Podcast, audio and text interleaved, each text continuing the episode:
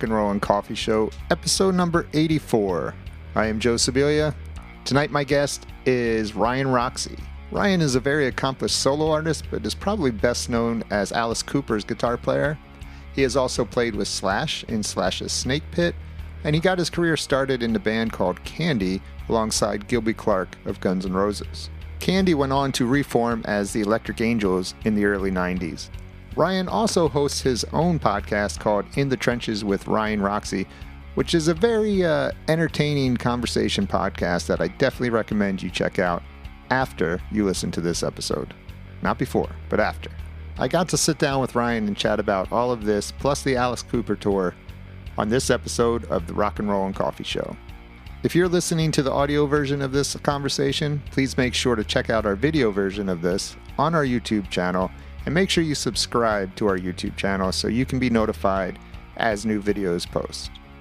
Thanks for listening. Your whole studio vibe looks perfect, man. You have the backlighting. I love it, man. Well, you know, I'm trying. I'm new to this YouTube thing. So yeah, yeah. So I'm just trying to get used to it. You had your studio, what you got backdrop there? yeah, I have.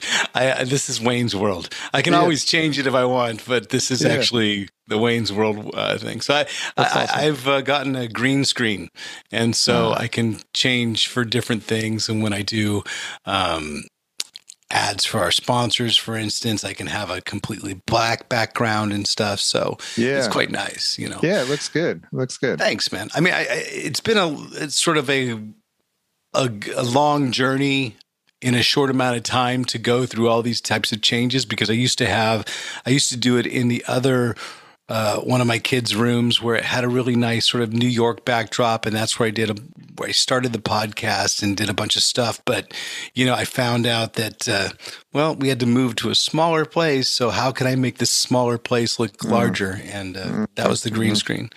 But uh, awesome. so you, so what kind of base is that? Is that a? That's uh, a that's a Spector. This is one of my yeah, older ones. This is Spector. just a cheap, uh, cheaper one. Back in the day well, when I used to play, I had a little artist endorsement, you know, and they gave you discounts on them, but I still could only afford that one.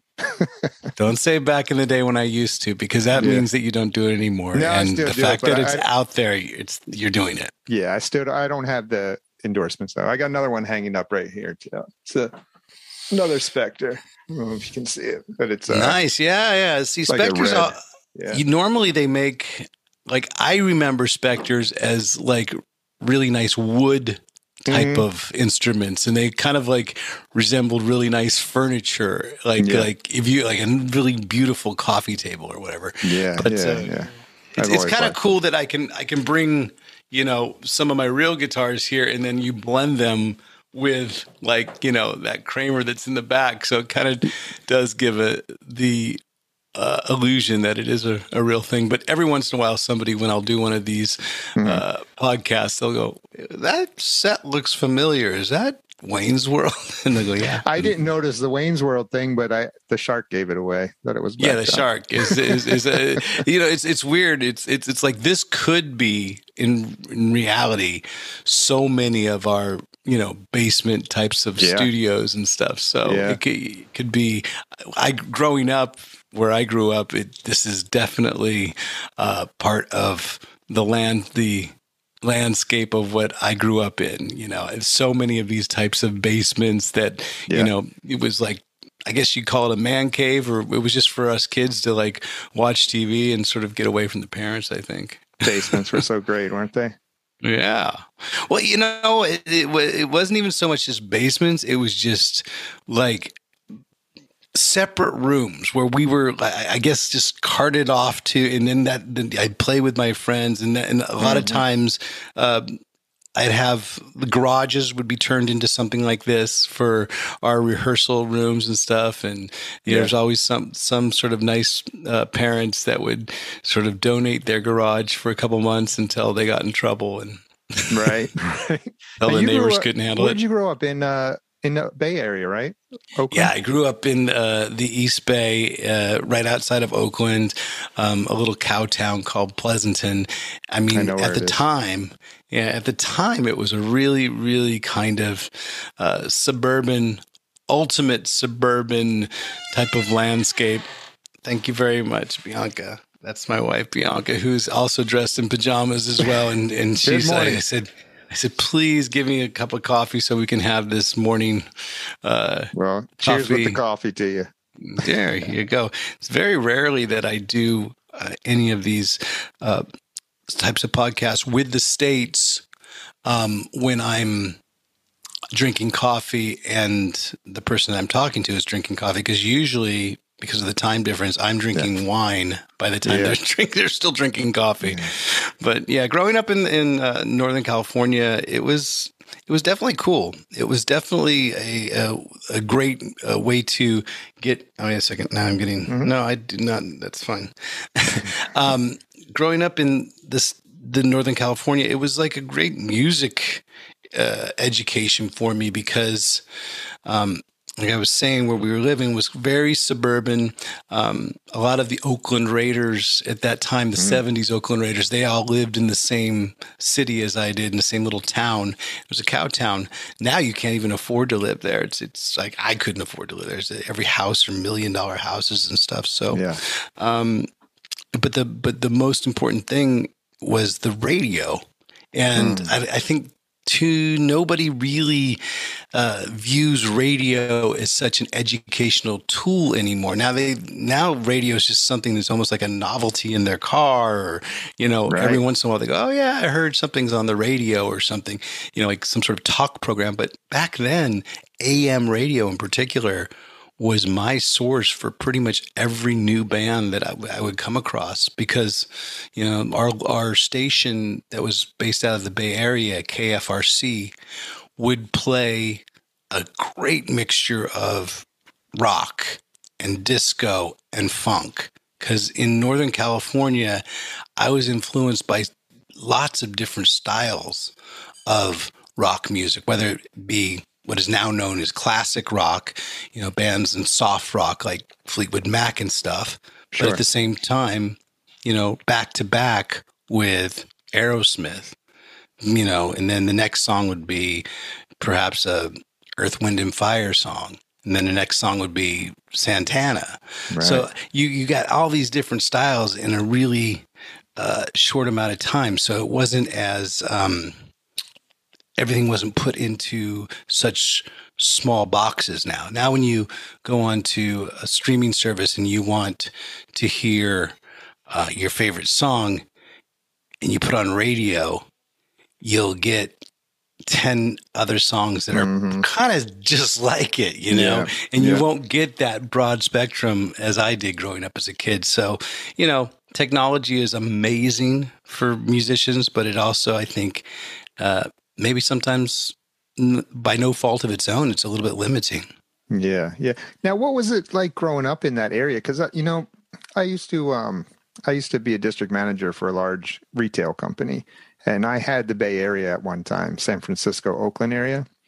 And nice. two of my two of my stores, you had to go into like this little, I don't even know what to call it, like little holding chamber, and get buzzed into the store.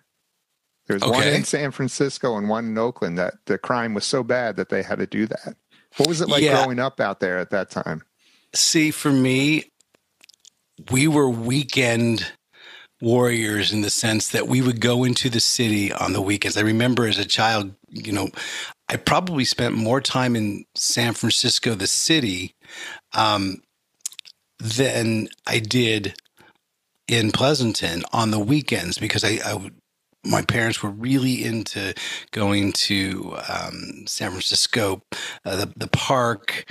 Um, what was it called? The observatory right by Fisherman's Wharf, G- Ghirardelli Square, all these types of more tourist places. Mm-hmm. So the crime element in that sense, as long as you parked your car and didn't leave anything right, in the car, it was cool. I do remember a few times going there with aunts and uncles who were visiting, and you know they might have left their their purse, you know, maybe under the seat in the back of the car. But of course, when we came back, there was a window broken, uh. and that was that's what happened. So luckily i never fear i never experienced extreme violence or extreme uh, sort of uh, poverty in the sense of like I wasn't directly ex- exposed to it as a, as a little kid. I knew it existed because we would drive through the um, Tenderloin area in order to get to the places we were getting to in San mm-hmm. Francisco, and you would definitely see there was a disparity of wealth in. Uh, in San Francisco, especially mm-hmm. Oakland, you kind of just drove through because at that time, even going to an Oakland Raider game um, as a kid, there wasn't really much around there, and um, I think the only place for uh, the sort of sightseers and what what I was doing as a little kid to get educated was Jack London Square. So I didn't, again, I wasn't put around the same sort of um, environment. Like I said, mm-hmm. very suburban, uh, track housing, lived in a cul-de-sac. So all those things about growing up rough and tumble in the Bay Area of the 1970s didn't really apply for me. You, you know, lived, although you, I knew it was there. You lived by uh, John Madden, right? I lived in the same uh, housing track yeah. as, as John Madden and uh, actually played on the same uh, little league baseball team as his son Joey Madden. So I remember Joey Madden and Mike Madden, the two they were the two brothers, and Mike Madden was a little bit older than me, and he was actually my flag football coach in sixth grade, and. This is odd because I just thought about this the other day. Gave me one of my I guess biggest affirmations as a kid growing up, like how you need these these sort of supportive things that happen in your life that sort of drive you to the next sort of level of whatever you're trying to do as a kid. And I guess as a kid, I was just trying to emulate the the amazing football players that I would watch on mm. Sunday uh, with the Oakland Raiders. And I was on this flag football team, and I remember t- catching this one pass. It went off a defender and it hit off his shoulder, but it some ricocheted into my hands. And Mike Madden just like gave me the biggest encouragement, said, You are the best receiver. I, that's the best reception I've ever seen. And I'll never forget that. So, you know, even though I didn't get direct um, affirmation from John Madden, I got it from Mike Madden. hey, it came son, from a Madden. Which was close enough. It came from yeah. a Madden yeah, yeah. So, and at that point, you wanted to be an NFL star, right? I wanted to be a, a, combination of Cliff Branch and Freddie Biletnikoff. Those were the mm. two wide receivers that were on the Raiders at that time. Um, because I was left-handed, and I still am left-handed, uh, I was always compared to uh, Kenny Stabler, mm. Snake, you know, number twelve, and uh, so I would uh, definitely try to think of myself as a quarterback. Granted, all this stuff went out the window as soon as flag football became actual tackle football. Because, you know, with tackle football in those days, um, we'd play some sort of games around the cul-de-sac, if you will, yeah. because there wasn't a lot of traffic coming in. And we played on the on the asphalt. We played on, the on and it wouldn't be tackle two hand touch at that point.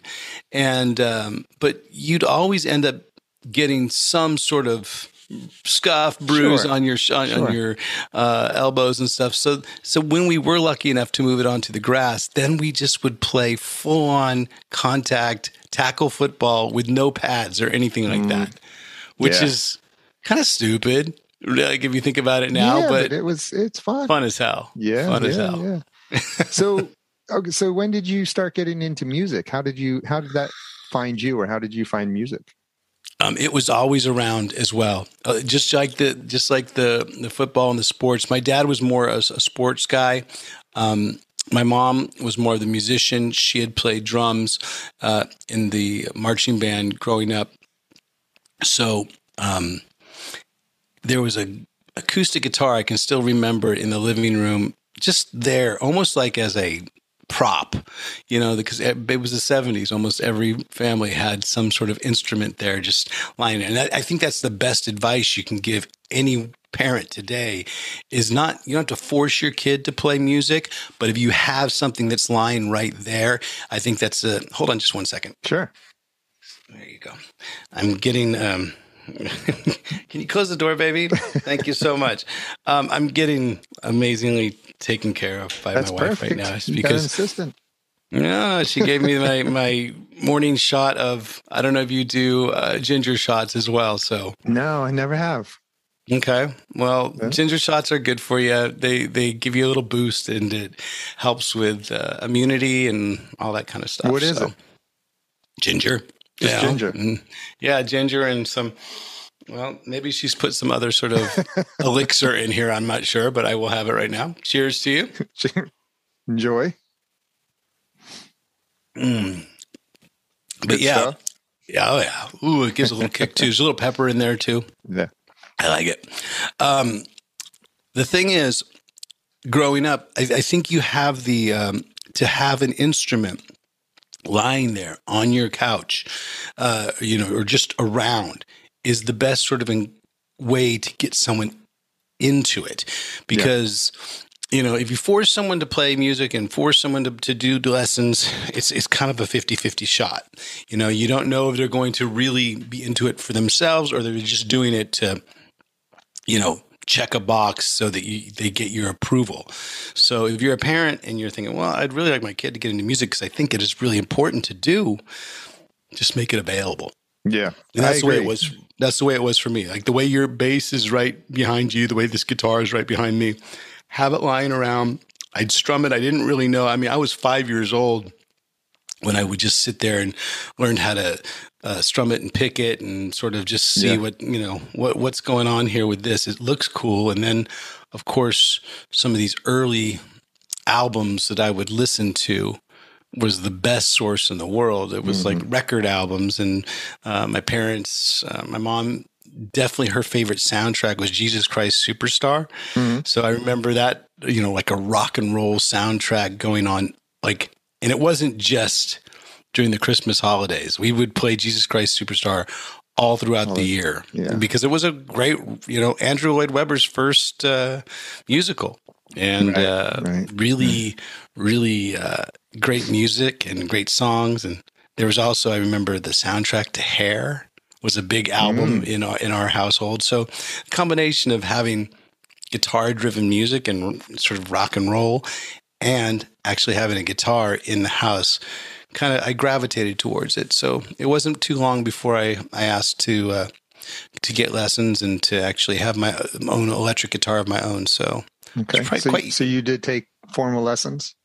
yeah, I mean I took lessons again, I'm coming back with all these mentors that sort of meant something to me and sort of elevated me to the next level of where I guess I wanted to be was, you know, Mike Madden helped me with my sporting career, giving me that affirmation. My one of my first guitar teachers, Steve Phillips, um, and I remember his name to this day. That's how important he was to my Yeah. musical education. He was the one that taught me all about Peter Frampton, Frampton Comes Alive, um, taught me all those songs off that double album, which is one of the most amazing double records, full gateway, uh, what do you call it? Gatefold records Yeah. the- that you, yeah, you know yeah. opens up and um, I would stare at that album, listen to it, want to become it. Then I actually learned those songs. So, um, yeah, I give Steve uh, Phillips a lot of credit for uh, getting me on my journey. I, I did have other teachers growing up, uh, private teachers. My mom was really supportive of taking me to the lessons. Um, Yeah, I was eventually, just going to ask that if your parents were supportive. Yeah, yeah. My my, my parents uh, split up pr- when I was pretty young. Um, so my dad split to Florida, and so it was uh, my mom and I. And she was very cool about bringing me to uh, different lessons. Certain certain teachers were obviously better than others. I remember Steve Phillips. The the the negative side of that is there was this other German teacher that I remember that didn't give me affirmations, but maybe was just as important because he mentioned to my mom as we were walking out of the music store one day, he said, You should really teach your son, you get, get your son to be into something else besides guitar because he'll never learn how to play guitar the way he's doing it right now. He's just, he's not focused. He, Yeah. he will never really amount to anything with the guitar. So I thought that was quite, you know, He, clearly, he was wrong. Well, and clearly he was saying it loud enough that I could hear it. So maybe it was one of those types of negative uh, comments that that kind of make you inspired to. Yeah. So I'll show him, but I push you. I've I've never thought that that's the best way to teach someone how to. Uh, achieve their goals. I, you know, and years later, as I put my own guitar system together, and I've devised a way to to teach guitar that I think is kind of taken all my years of experience and and put it into this course we never we never do that we never beat yourself mm. up i mean just the fact that you're sitting there with a guitar or having the desire to learn is a positive and it's a it's a good thing you should never feel guilt about oh i didn't practice today or i didn't you know i'll never get this no it's you will get this you just do need to consistently focus and put the time in. And that's yeah. basically what I did, you know, for for a bunch of years and eventually I became a guitar teacher at a pretty young age. I was like 15 years old teaching really? guitar lessons. Wow. Yeah. Yeah. That's and that awesome. was at, the, at the, one of the other main music stores in town. It wasn't uh, Pleasanton, but it was Dublin. Dublin okay. was kind of like the Oakland of Pleasanton, if you okay. will. I okay. mean, so Pleasanton would be the San Francisco, and and Dublin was just a little bit more, um, uh, just a little more rough and tumble, I guess. Yeah. Yeah. Okay. And then, so how old were you when you first got into your first band? Oof. Well, the first, I, I, I, don't know if I'd call it a band, but it was definitely our first award winning. award winning. award winning. Well, if you if you count the Alameda County Fair first prize in the talent show as award winning, yes. which I do, I still have yeah. the trophy to prove it somewhere. Um, I must have been about oh my goodness, maybe nine at that oh, point. Wow. wow. Maybe okay. maybe maybe even a little bit younger, and um, I think I did it twice. One time I did not. Uh, I don't remember uh, that time as well because I remember it more with the band, but I did it solo. I think I played acoustic guitar. I played uh, Donny Osmond, the Osmond Brothers, "Puppy Love" on acoustic guitar. were you, you, you, were singing as well? Um, I think at that point I was just like maybe it might, might have been eight or nine years old, or maybe even younger. Just playing it with my head down, playing acoustic guitar, very Kurt Cobainish, you know, as a shoegazer. It was like, I think it was way early grunge and yeah, my yeah. hair was probably all on my face. Um, but then I think a year later, we went back at it and, um, it was a band called the Stratocasters and it was three guitar players I was the only one that had a Stratocaster, and that's how we came up with our name because we were at the audition and we hadn't come up with a band name, and everyone goes, "Well, we need a we need a band name to put in the to fill in the uh, form." And everybody looked at their guitar necks, and one person, when our guy Mike had a, a Gibson SG, and it had Gibson on the headstock, and then uh, our other guitar player Matt Clark had a Epiphone and I and Epiphone seemed okay. Well, that's the Epiphones. And then we looked at it and we said, "Oh, the Stratocasters." Okay, we're the Stratocasters. Right. And then it was just three guitar players, no drummer, no bass, and uh, we hmm. did a scorching guitar uh, driven version, obviously, of um, what did we do? Um, Jumpin' Jack Flash and Your Mama Don't Dance, Your Daddy Don't Rock and Roll. So combining wow. Rolling Stones and Loggins and Messina, and that's when we took home the the, the gold. Man, too bad you don't have that on video. You or know what? I think we have it on. No, no, I don't think videotape was even around at that point. We're well, talking still tape, right? eight millimeter. Yeah, yeah. I, I, I, even don't think that. Uh, I think at that point camcorders hadn't come out yet, so we're still yeah. talking 16 millimeter. And there is 16 millimeter footage of one of the shows I mean, I remember there being like a is it eight millimeter, sixteen millimeter? It was like one of those little. It was actually shot on film, mm-hmm. and I took that camera to one of my very first concerts. So I somewhere in the archives, I know it's somewhere. I have footage of um, a, a big concert in Oakland Coliseum. They would call Day on the Green. Yes. And I and I have a Day on the Green footage I don't know how I got a actual, you know, eight millimeter, sixteen right, millimeter camera into into yeah, into the venue, but I have footage of Cheap Trick. I have footage of Black Sabbath and footage of Journey. No. And again, like if you think of those those bands back in those days, what a great spectrum of music! What all all rock and roll, all great, you know, all great bands in their own right, but a cool spectrum.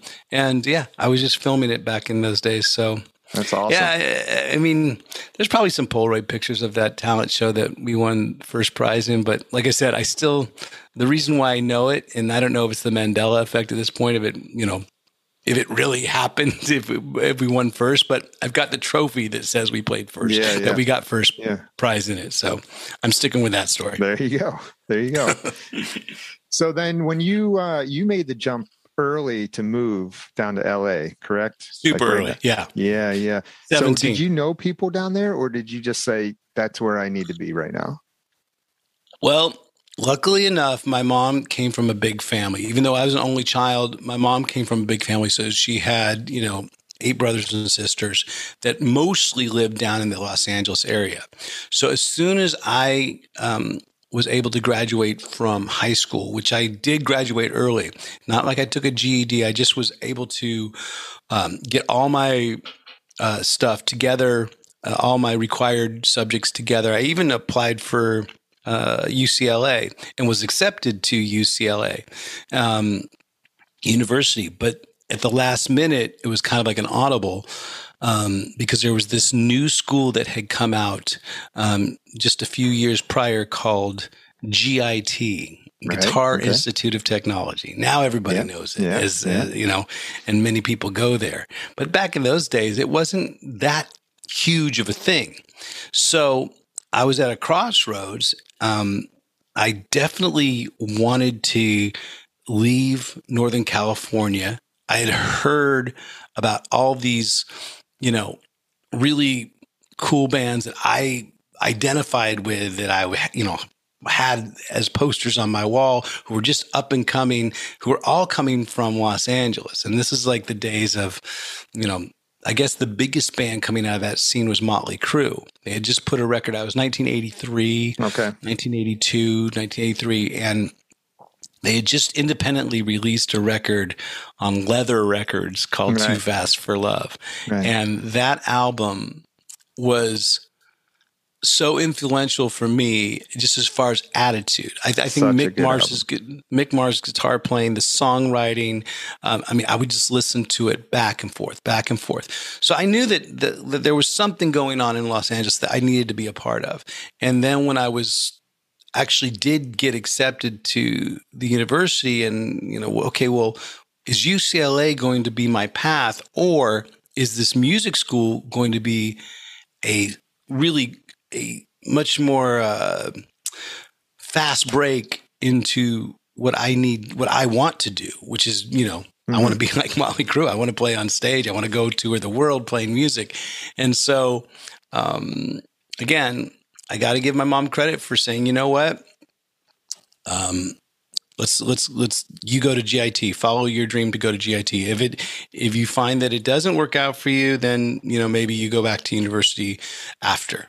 And yeah. you know, there was always that thing of having a backup plan. There's there's good and bad about having backup plans. I feel that you know it's it's always nice to say you have a backup plan because because it is important to have to know that hey, not everything will work out. You can't be so right. delusional right. saying I'm going to go for this, you know, this echelon of, of, of something that, that so few people get, and there's no other way it can happen. but so if you do have, if you can at least accept the fact that, hey, I'm going to do my best, I'm going to try my very best, and if I don't, then I can I can pursue this because this is going to make me happy as well. Then I think it's a good thing. But there's also something good about saying there's nothing else I'm focused. This is my goal. So I like, I, I, I vacillate even to this day about backup plans because mm-hmm. part of me thinks that it takes away from your focus of the goal. But I've realized that it doesn't.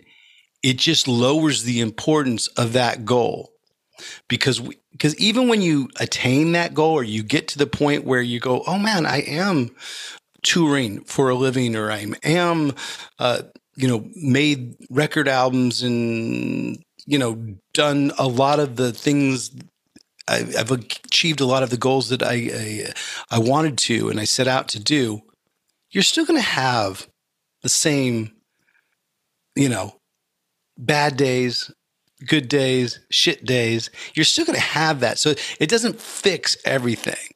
So as long as you have something else that if that doesn't happen, you have another goal as well that, you know, hey, if it doesn't happen, this will happen as well. Then I think it's a good thing. So Again, mm. I'm. Uh, I'm. If you ask me, okay, what what do people think about backup plans? I, I'd be like two different ways. and, and, I vacillate, you know. But I, yeah, I do think actually, yeah, it, you know, the way I'm leaning these days, especially with all the experience that I've had at this point in my career, it's to leave, it's to have a backup plan and know that it will work out, except that it might not. But then once you have that backup plan, focus on the goal. and it, it will yeah. happen for you. Mm-hmm, mm-hmm. Yeah. So, so you ended up going to GIT. Yes, I did. I went to this uh, school the pretty much a year before um, Paul Gilbert did right around the same type of um, classes as um, Frank Gambale. I mean, the, the, teachers that these were students at the time who be, hmm. eventually mm. became instructors and who eventually became actually recording artists and uh, amazing, you know, solo guitarists in their own right. But the staff there was top notch. It wasn't um, as I guess maybe corporate and you know file them in, file them out. It seemed to be much more of a personal type of thing at that point. And I don't know what it is like these days. I've I've never gone back to GIT to to do any sort of um, uh, clinics or anything like that. I've just you know it's just people ask me they go well what was the experience like for you and i said well it was a positive one for me mm. it's not like it changed the way i play guitar because i, I kind of feel that you know your guitar playing, your style, it's an evolution. It's a journey. It happens over a many course of years. In one year or even a, you know two years of a, a music school isn't going to completely change the way you play. Yeah, change your style. It, but it is going to instill some amazing practice habits, and mm-hmm. that's what it did for me. I, not only did I uh, learn how to practice effectively going there.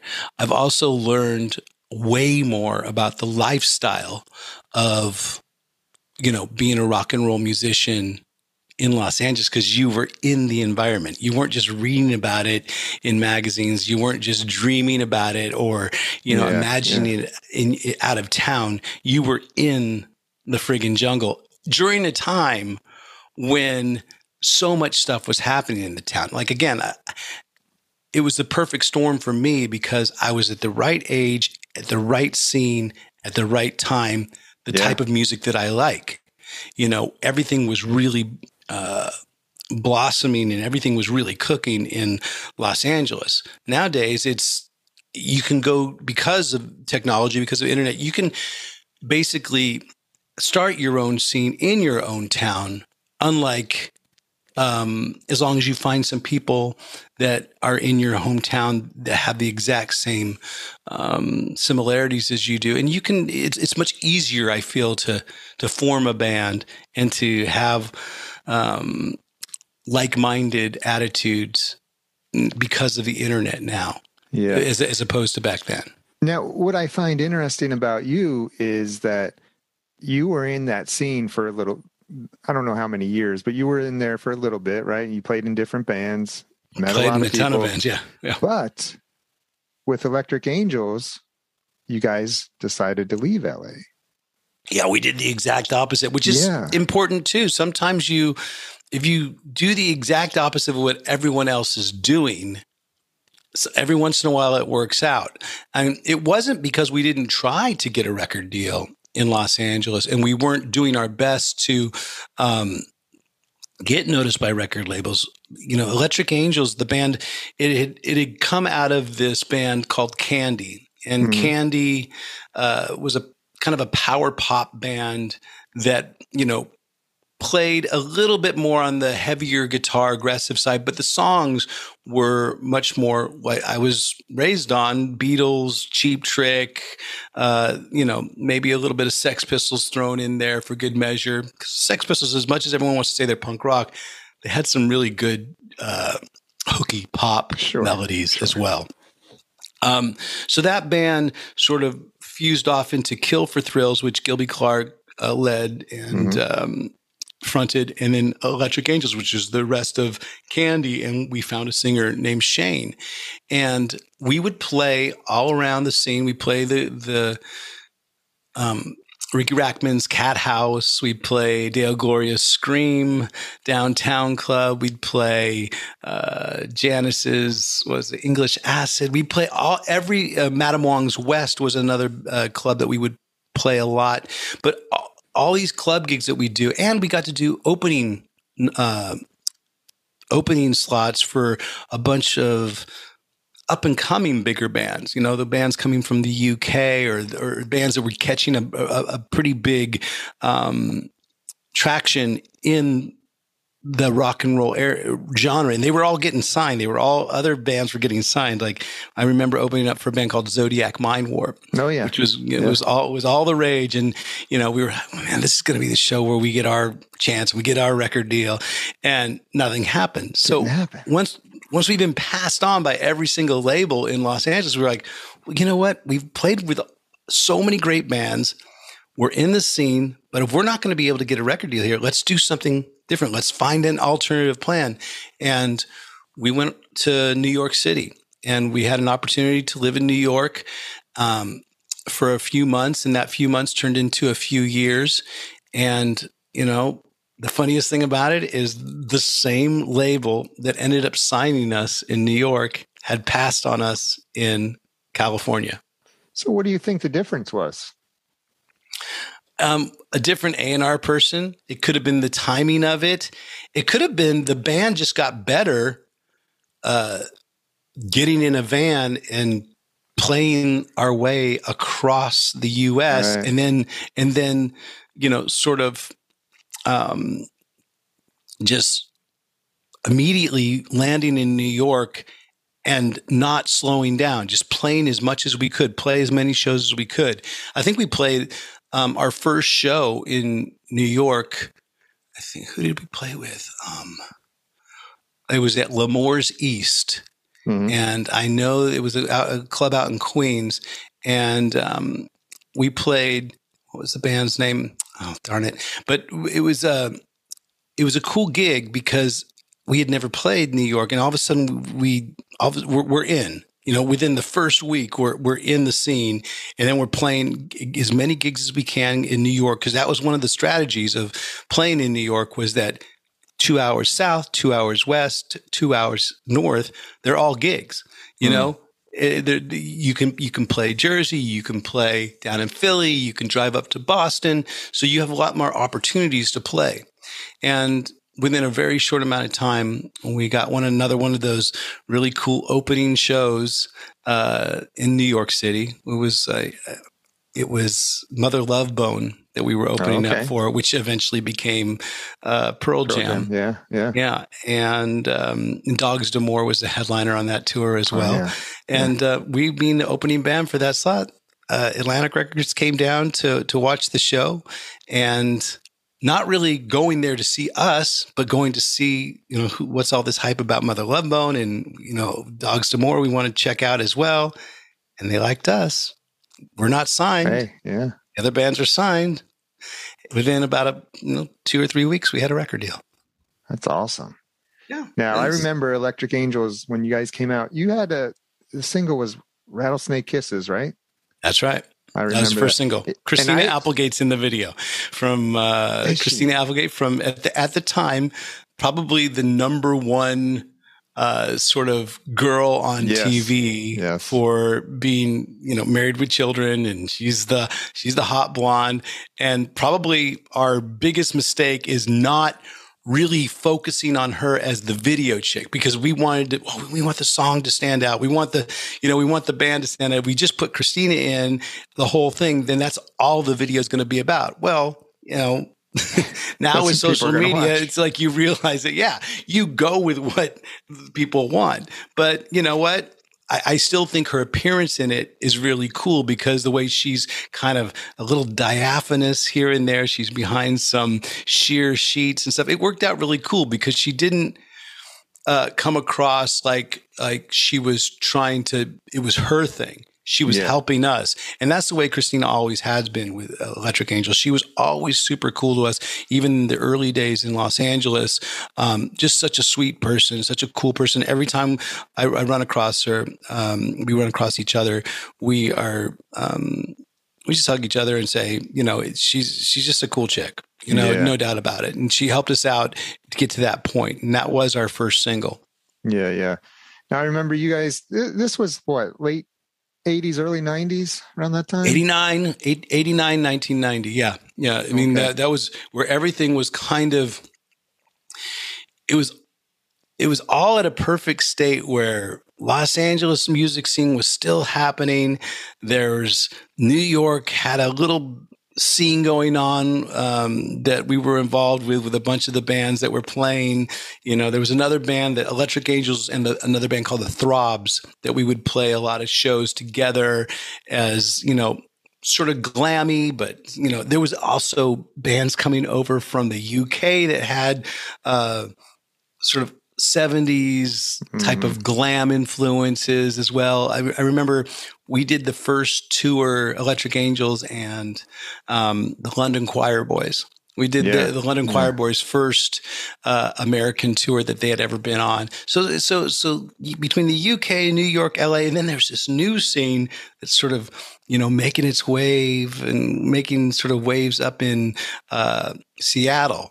Mm-hmm. And we mm-hmm. we we have some bands that were coming in, like you know, that were playing the, the Cat Club in New York City, and like what kind of music is this? This is kind of cool. This is like even a little bit more stripped down a little bit have a little bit more early black sabbath uh, influence on it. It's a little heavier. It's a little you know it's not so much uh, hairspray and makeup. It's more just you know a, a, little bit more gritty and what is this type of music? And so soundgarden for yeah, instance would yeah. play these. And, and so it was an interesting time. It was before Nevermind came out, which changed mm-hmm. the game, you know. Mm-hmm. And, I, and to this day, one of my favorite records, you know, to get put out in in our in my era. Um, but it was before that, and so everything was still all sort of working together, you know. Just yeah. and it was and the coolest thing about it, Joe, all guitar driven. Yeah. Very. I mean, there were some keyboard bands, no doubt, but it seemed like the 80s keyboards, pop, you know, sort of DX7, Yamaha, all that kind of stuff had taken a little bit of a backseat for a while. Mm-hmm. And yeah, I was guitars. a huge, I was a huge fan of, of that genre of music. And I remember Electric Angels, there was, there was a handful of bands that were kind of with you guys, like the London Quireboys, good bands that just didn't really break, I guess. You know what I mean? Tons of bands. Uh, I mean, because because Salty but think about the amount of Salty Dogs, another great band. Yeah. But think of the bands that that I mean, all so many bands got signed. So mm. how many can you actually fit on a playlist in a radio station? Because back then everything was incumbent. Your success was incumbent on radio airplay. Mm. Now that doesn't exist anymore as much. I mean, I, am sure it's, it's it's actually amazing to get radio airplay because you know radio stations are still playing songs on the air, but you can do it with you can succeed without radio airplay uh, today much more than you could back then. So everything was kind of reliant on the fact that you were going to get on the radio. And I remember, you know, one of our biggest achievements for Electric Angels was to get on the radio ourselves we got there was a station called Z100. I don't know if you remember this station. It was mm-hmm. it was mm-hmm. basically simulcast all throughout uh, the country. It was a it was I think I want to say it was based in Texas, but it was it had a had sort of a center Z100, and it would it would be simulcast all over the the United States. Well, at one point, our second single, the drinking song, it picked up steam and it made it all the way into the top five of their playlist. And nice. but which but but it was ridiculous because, you know, the number one song would be like you know, Guns N' Roses. The number two song would be Bon Jovi. The number three song would be Electric Angels. The number four song would be, you know, uh, Aerosmith. So, so, it's like all what what one of these bands doesn't fit with all the others, and it was yeah. that one song, uh, the drinking song on Z100, that really gave us a shot in the arm because we know we had. Uh, we had done that ourselves. That was all about fan support and that was all about touring around in bands. And we did a couple cross country tours in vans. We we never had tour buses back in those days. It was a van and a U-Haul, mm. and we and we were touring with bands that had amazing tour buses. So it was nice to go on the to their tour bus, you know, yeah. 15 minutes after our show and, and get the pat on the back and drink the the the cold Corona. But at the same time, we'd have to get off the bus eventually and drive to the next town yeah, ourselves. Yeah. But but you know, some of those tours that helped us out were bands like Danger Danger. Mm-hmm. Um, and Hurricane. That was another Hurricane, tour yeah. that we had done. That, which Hurricane, I think, eventually, uh, who who played? It was Dougie Aldrich in that as well. Um, Hurricane. I, I believe he was, was during that was time. He? Yeah, I think it was Doug uh, Aldrich was playing, and Kelly Hansen was the lead vocalist yeah. of that, who now sings in Foreigner.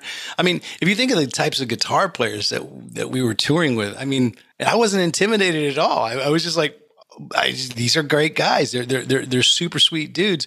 But now I think about their playing, their ability. I'm like, going shit. I was on tour with Andy Timmons. You know, he was slaying it every single night. But you know what? It was a different style of music that Electric Angels had, and people seemed to appreciate that just as much. And um, so, and Andy had the greatest attitude of all time. So, you know, being able to, to tour with musicians on that level makes you uh, even more driven to sure. get better on your own instrument yourself. Sure. And then fast forward a little bit after this, a few years later, is when you met up with Alice, right? around 96. Yeah, I mean, well, it's it's it's definitely a few years after because I did move to Los Angeles after Electric Angels. We were in New York. So you went um, back. Early '90s, I went back. I we actually okay. went there to play a gig, and I just didn't go back to New York. I just stayed in oh, in geez. LA. And, I, and I, I remember I wrote a handwritten letter to the guy saying, "Look, I'm staying here. There's there's not there's nothing there for me anymore. I, I came there with like a hundred dollars in my account and two milk crates of stuff. I left with twenty dollars in my account and those same two milk crates. So, um, and that's the truth. And and, and yeah. I figured at that moment when I got back to LA, I was going to play with as many people as possible because all the, during those years of, of Candy and Electric Angels, I had pretty much stayed just with that nucleus of, of guys playing. And, and I learned a lot and I'd done a lot of jamming, like one off jams, but I'd never been in bands before, formed mm-hmm. a bunch of different bands.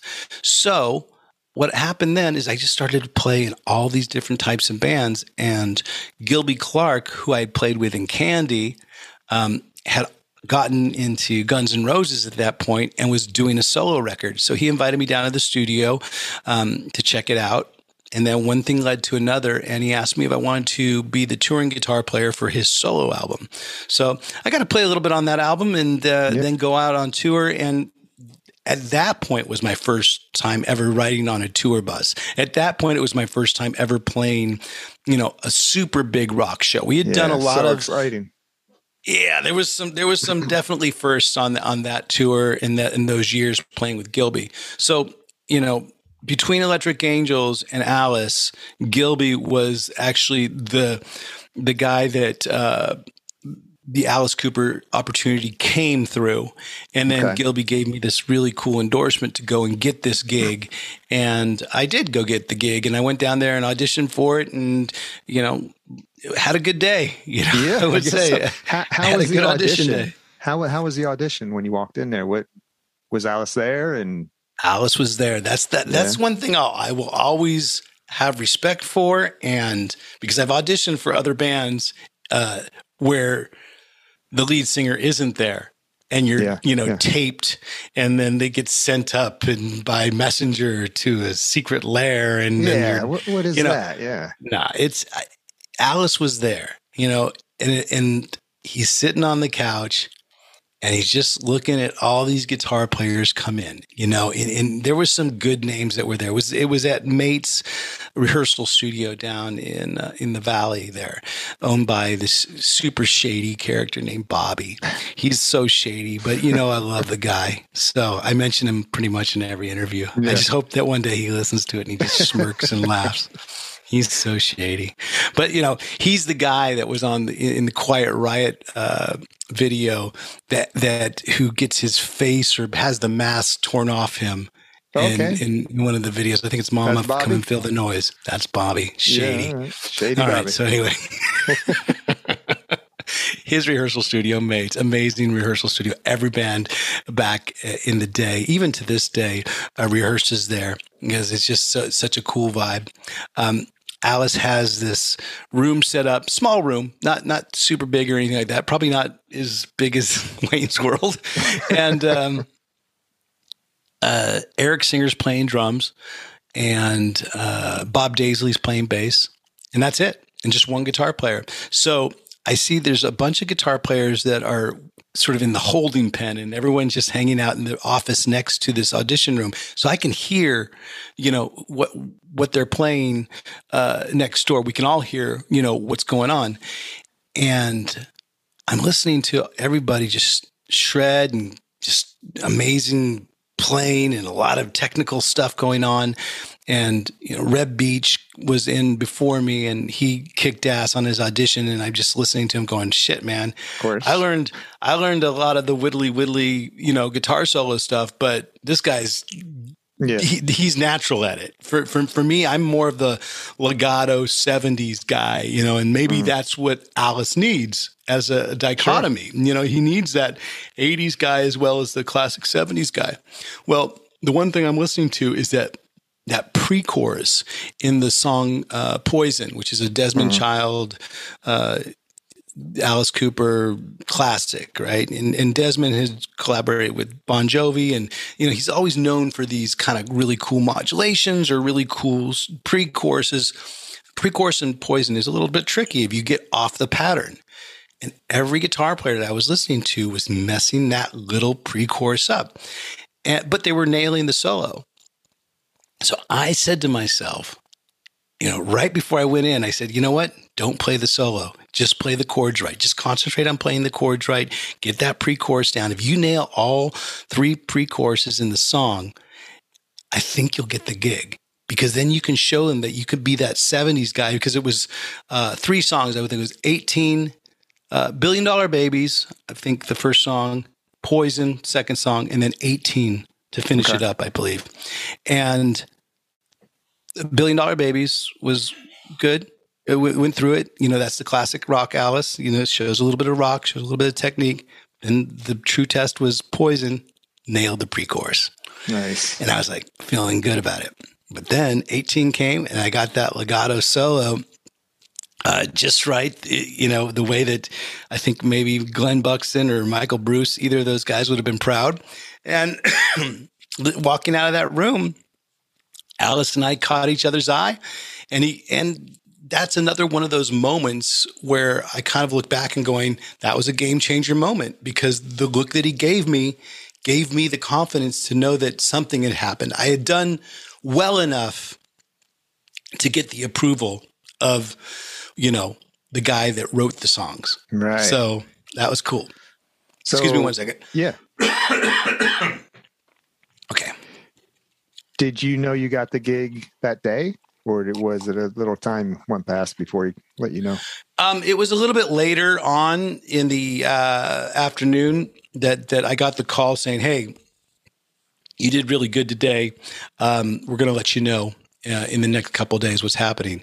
And then, literally within that week, by the next, I guess, 72 hours, I was on a plane flying down to uh, Cabo San Lucas to learn the entire set, go through about, you know, because we were going to go on a, just a one year tour uh, co-headlining with the Scorpions. So we're going to go down there, learn the set, perform the set on stage at Cabo San Lucas, record it for a live album, which eventually became Fistful of Alice, film Man. it for VH1, and have all these special guests come up as well. So, I mean, like literally within a few days, my head is like just all in on um, studying guitar parts and and trying to get a, a, set list together. And that was the thing because we learn all these songs and then we play them on stage, and Alice would be sitting off stage going, mm, "Let's cut that song." So so it didn't matter how many hours of work you put on learning yeah, this song. Yeah. It's like songs cut, done. So but then be very quick to learn another one. Mm. Well, I mean, we were able to do that.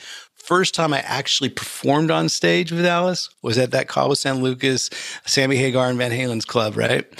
And uh, first time ever being on stage with Alice. It's recorded for an album and filmed for a video. And you have all these guys coming on like Rob Zombie. Uh, you know, one of the first times I've ever, you know, seriously played with Slash. Mm-hmm. Um, you know, coming up and jamming because before any types of jams that we had done before over the years, whether he he came up at a uh, um, you know a jam at Riki's Cat House or something like that, or some sort of jam, it had been a little bit you know too much substance uh, ingested to actually make sense of like if we were doing it for real. But this was this was for real because it was on video. It was on going to be a record. And he came up to play only women bleed with us. Well he had learned the album version which is the correct version to play by the way. Yeah. We had learned the live version from the last previous lineups tour which was a much more edited version.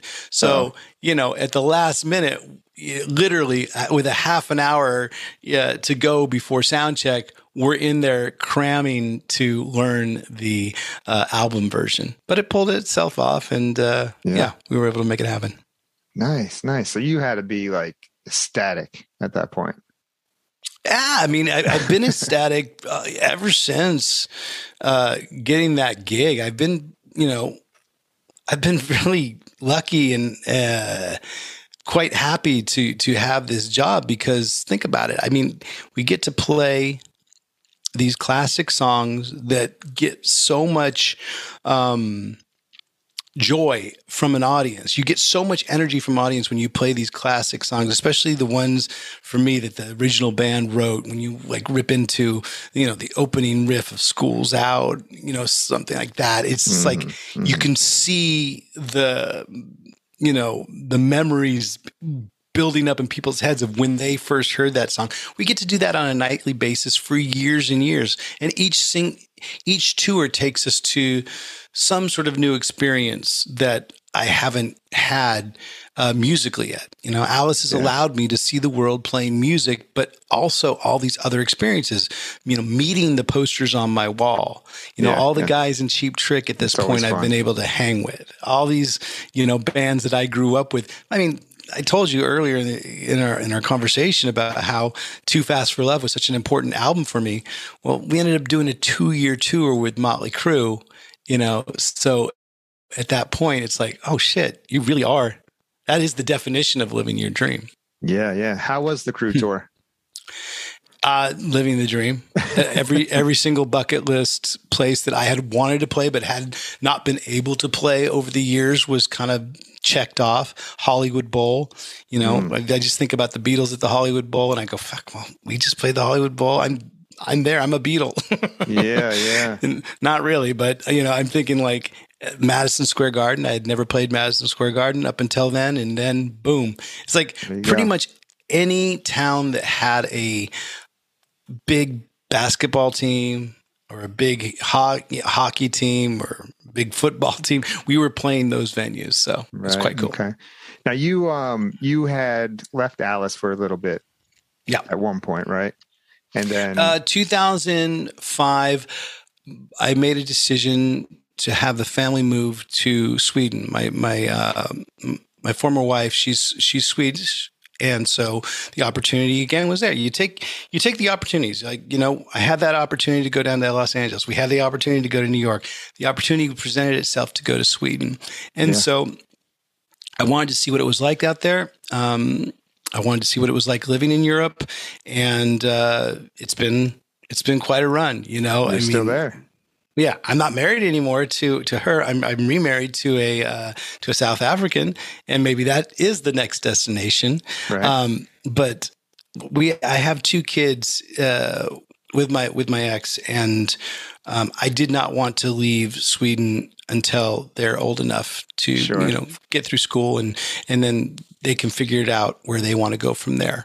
And um, so I've been here for for quite a while, but during that time of 2005, um, it was a transition of you know I want to spend time during these young early years for them to see them you know grow up and mm-hmm. experience some of that and so I didn't tour for until from 2000, basically end of 2005, early 2006, all the way into 2010 until 2012.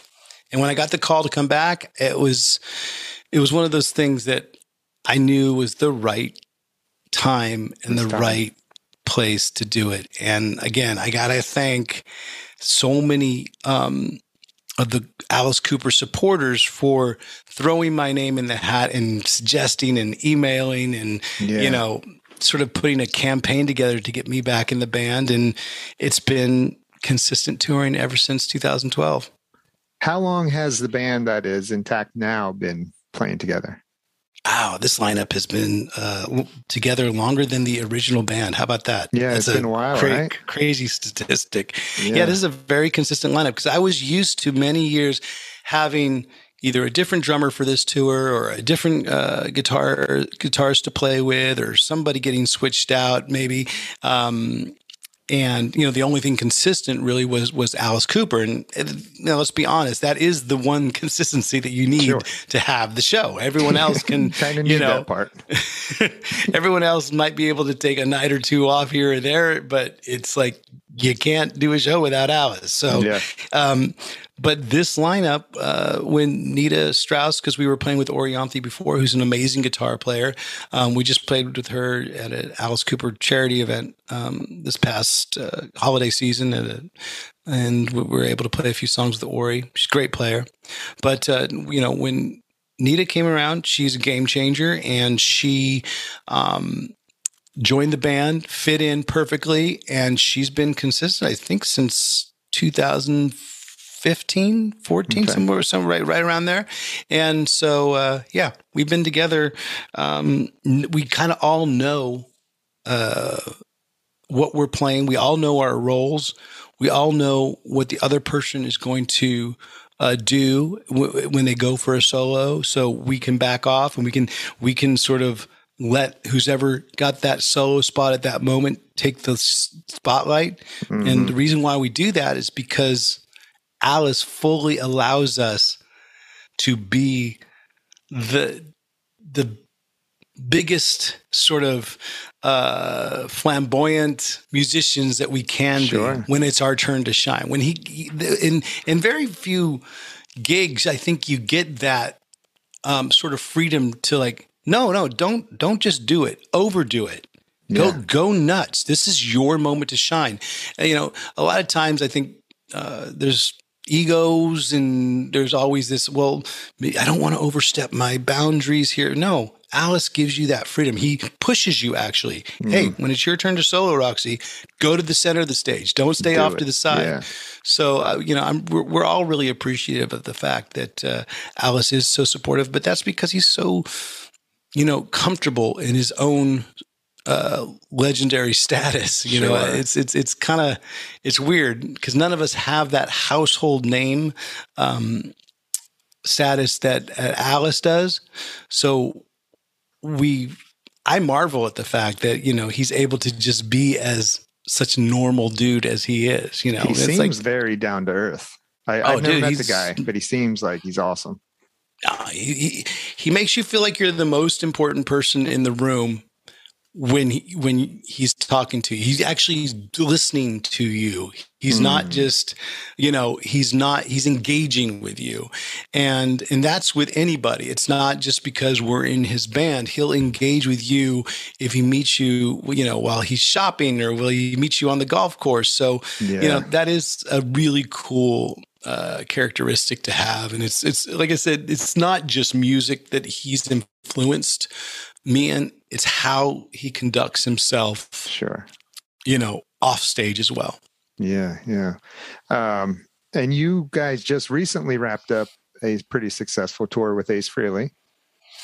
We just uh, finished it, and we're going back out again in yeah. just a couple weeks. So I'm excited to to kick it off again in 2022. This is going to be, and I do actually see some dates with Ace Frehley on the uh, schedule again. So it's good to see yeah. that uh, the relationship with Ace is is you know he's again, another one of those posters on your wall. He grew up listening to Love Gun. That was my first Kiss album that I had. I had the, you know, the uh, fold out bang pow i think yeah, it was yeah, little, little kiss gun. gun. that came in the yep, set I had, that. I had that hanging as a mobile growing up um, it's, it's it's funny just to, oh god this is the guy that we play with every night and you know we, we have conversations with go out to dinner and uh, it's cool to see him and Alice um, on the road together. It's a good double bill, I feel.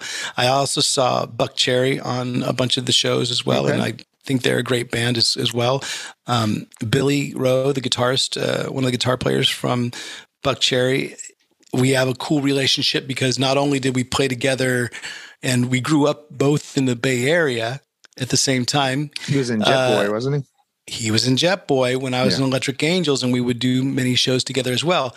And now another cool sort of some uh, bond that we have is that he has a company called Rock and Roll Relics, yeah. and I'm playing a um, I call it the uh, what is it called the Roxie Rebel or Roxie. Um, it, it's it's it's a guitar design, uh, one of his newer designs that he has, Roxie's Revenge. That's what it is. It's the revenge okay. model that he has. And uh, the Roxie Revenge is out on tour. It's his company's guitar, like is like he designed oh, it. Yeah. And I and I sort of, you know, aesthetically kind of made some suggestions of the way I wanted it to look. Sounds great, plays great. And now we get to, you know, sort of promote it and tour it together while we play yeah, shows together. Be fun. It's be cool. That'd be fun. Yeah, Ace's band. I've had uh, Ryan on the show before, and Ryan's a great guy. Ryan, Ryan Cook. Cook? Yeah, Oh man, what he's a blast. Perfect that, human being. One flaw. Just one flaw with with Ryan Cook. There's, What's I mean, that? But but other than that, pretty much a perfect human being. He likes the Kansas City Chiefs. I don't get it. What? They're my arch rival. I'm an, I'm a Raider fan. I you you you cannot say that you like the Kansas City Chiefs. Well, I'm not going to tell you my team then. Is, is, it the is it the Denver Broncos? Who's, it's the Buccaneers. Ah, the Buccaneers. You know what? Good for the Buccaneers because I've been a Buck honestly, fan since the probably the early '80s. I've been a Buck fan. Yeah. So if you've been there, then you know what it's like to be a Raider fan. You you've experienced a lot of losing since the yes. 80s, and yes. and now that you have this winning sort of. Um, you have this winning pace going on the last couple years. I, I like by the time this airs, I'm not sure if it will be uh, you know too late or too early to be celebrating or to be commiserating but uh, you know my team just finished up their season yeah, uh, yeah. with a loss and it's okay because I think that they had a really challenging season with all the shit that went on, but I'm, I'm yeah. a big supporter of it. They did. They did all right. But uh, yeah, you know what? I have I have no beef at all with the with with the Bucks. I think they, um, I mean, they broke my heart when they beat us in the Super Bowl, well, but they, I mean, they just kicked our asses. And and, and it, no, it was just it was just such a a shellacking. When you get your ass beat that bad, you can't feel you can't even feel bad. And I was at that game. I was at that Super Bowl, by the way. Nice. I was surrounded by red jerseys and so many Tampa Bay Bucks. And I was like so sure that we were going to show up, and we didn't even show up that day. but yeah, I mean Ryan Cook, I love him to death, and and he, you know it's okay that he is a KC fan because I can yeah. tell he's been a KC fan for a long time. Uh, KC's just um, they're just frustrating because they are so fucking good, and mm. uh, at one point they're going to have to, you know, they're going to have to sort of not be so good. It'll happen. It Happens to them all. well, it happened to the Patriots. They definitely got their yeah. uh, oh, they got man. some have to lick their wounds this year. And Patriot yeah. fans, I mean, they were Bills came way way through, but this, that's a yeah. whole other topic for a whole nother type of podcast. Yeah, yeah. So I, I, I don't. I'm on a time crunch here, but I wanted to talk to you about your podcast in the trenches. Sure. Why did you start a podcast? I started a podcast because I felt so many of the conversations that I was having, whether it was be in the back of a bus or whether it be backstage uh, in a dressing room with these cool musicians, were being heard by too few people. I mean, I feel there's so much inspiration that some of the come out of some of these conversations that I have with musicians that it needed to be heard by more people. And um, so then we put together this, and it was you know a little bit before the pandemic hit, but when the pandemic hit, we really kicked it into gear, mm-hmm. and everybody was available to talk at that point, and everybody yeah. wanted to talk, and there was so many things similarities that I find and consistencies that I find with the musicians and entertainers and actors and comedians that I uh, interview, sort of their practice habits, their work ethic, their um, preparation. There's so many similarities, and you see why they're successful. You see why yes. the people yes. that I interview have gotten to the point where they've gotten, and hopefully that uh, those talks inspire the listener to like say, you know what? I know it's tough, but if they do it and if they've done it, and I sort of can take what they're saying, maybe not copy it, but make it my own, take it as influence, and then do it my own way, then I can do it and make it the same way.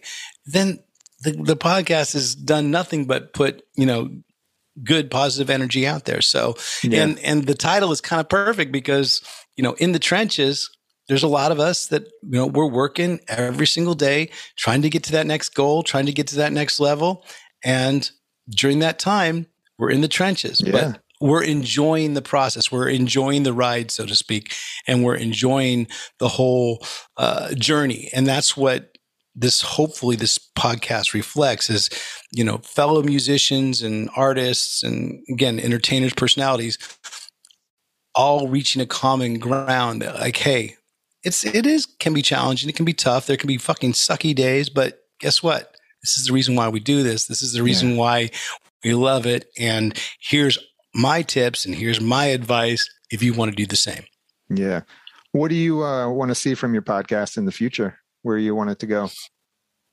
Um, I'd like to see it grow to a bigger national audience. Um, I would like to see getting even uh, a wider spectrum of uh, artists on, not just you know rock guitar players and not just you know because and we've we've done a good job of, of like putting dabbling it out there um uh getting certain you know some one of my favorite comedians of all time, Doug Stanhope, came on. One of nice. my favorite intellectuals of all time, Jordan Peterson, came on and and and and, and talked, you know, spoke about his ideas and but also about his music. And that's the thing. Before everyone jumps on the bandwagon of of the Jordan Peterson bashing contest, why don't you listen to his ideas and listen to what he said instead of what you've heard from some person of what some other person said? That's that's another thing that I feel that having some of these artists on is like maybe they have a bad uh, perception or they have a negative perception or maybe it's a positive perception but you get to hear it from their mouth and make decide yeah, for yourself yeah. Mm-hmm. like, in, like in a few weeks i'm going to have ted nugent on and i know nice. his views are nice. polarizing his views can be you know can be construed one way or this way but guess what if i let him say it out of his own mouth you don't have to you know read about it from, oh, well, this person said he had said that. No, you mm-hmm. come and listen to what Ted Nugent says listen, himself yeah. when I'm when when we're having a conversation together, and so that's what I kind of hope that we I, I, keep getting a broader uh, spectrum of artists and maybe a broader section uh, selection of views. You know, yeah. it doesn't mm-hmm. always have to be, you know, you can you can be totally pro-vax and you can be totally anti-vax, but you could also have a conversation about it somewhere in the middle. Sure, and that's sure. what we're trying that's to do. That's awesome. Yeah, it's a very entertaining podcast. I enjoy it. Um, everything about it, the Appreciate production it. quality. You got Vic helping you out there, right? Yeah, Vic Chalfant has been amazing at, at, at, stepping up and taking the production to another level. Um, he's really great at, at, reading the script. Uh, we, we put the script together. We have uh, script coordinators that are on the team. Federica does a great job with it. We also have people that that, that um, always give us input and help with the script. I, I myself self dive down the rabbit hole of the script. I love doing it. And as you look over it and you see all these opportunities to get these amazing uh, sort of photos and and sort of nuggets of like okay this information will correlate with with this little bit of information. And it just yeah it's been working out good. So I, I, thank the team for putting it together. And if anybody wants to watch it the best way to do it is just go to my um, ryan roxie official youtube channel that's our mm-hmm. best platform that we have because when we do live stream it every friday we have a live chat that's uh, they're very uh, receptive, very interactive, and very inviting. So, you know, don't be afraid if it's your first time uh, coming into the chat. Everybody's very welcoming.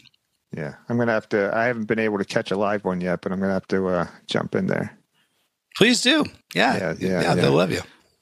So it's called Ryan Roxie in the trenches, right? It's called it In the Trenches with with, with Ryan, Ryan Roxie. Roxie. Yep. Yeah, and, and that's on, on the. Yep. Okay.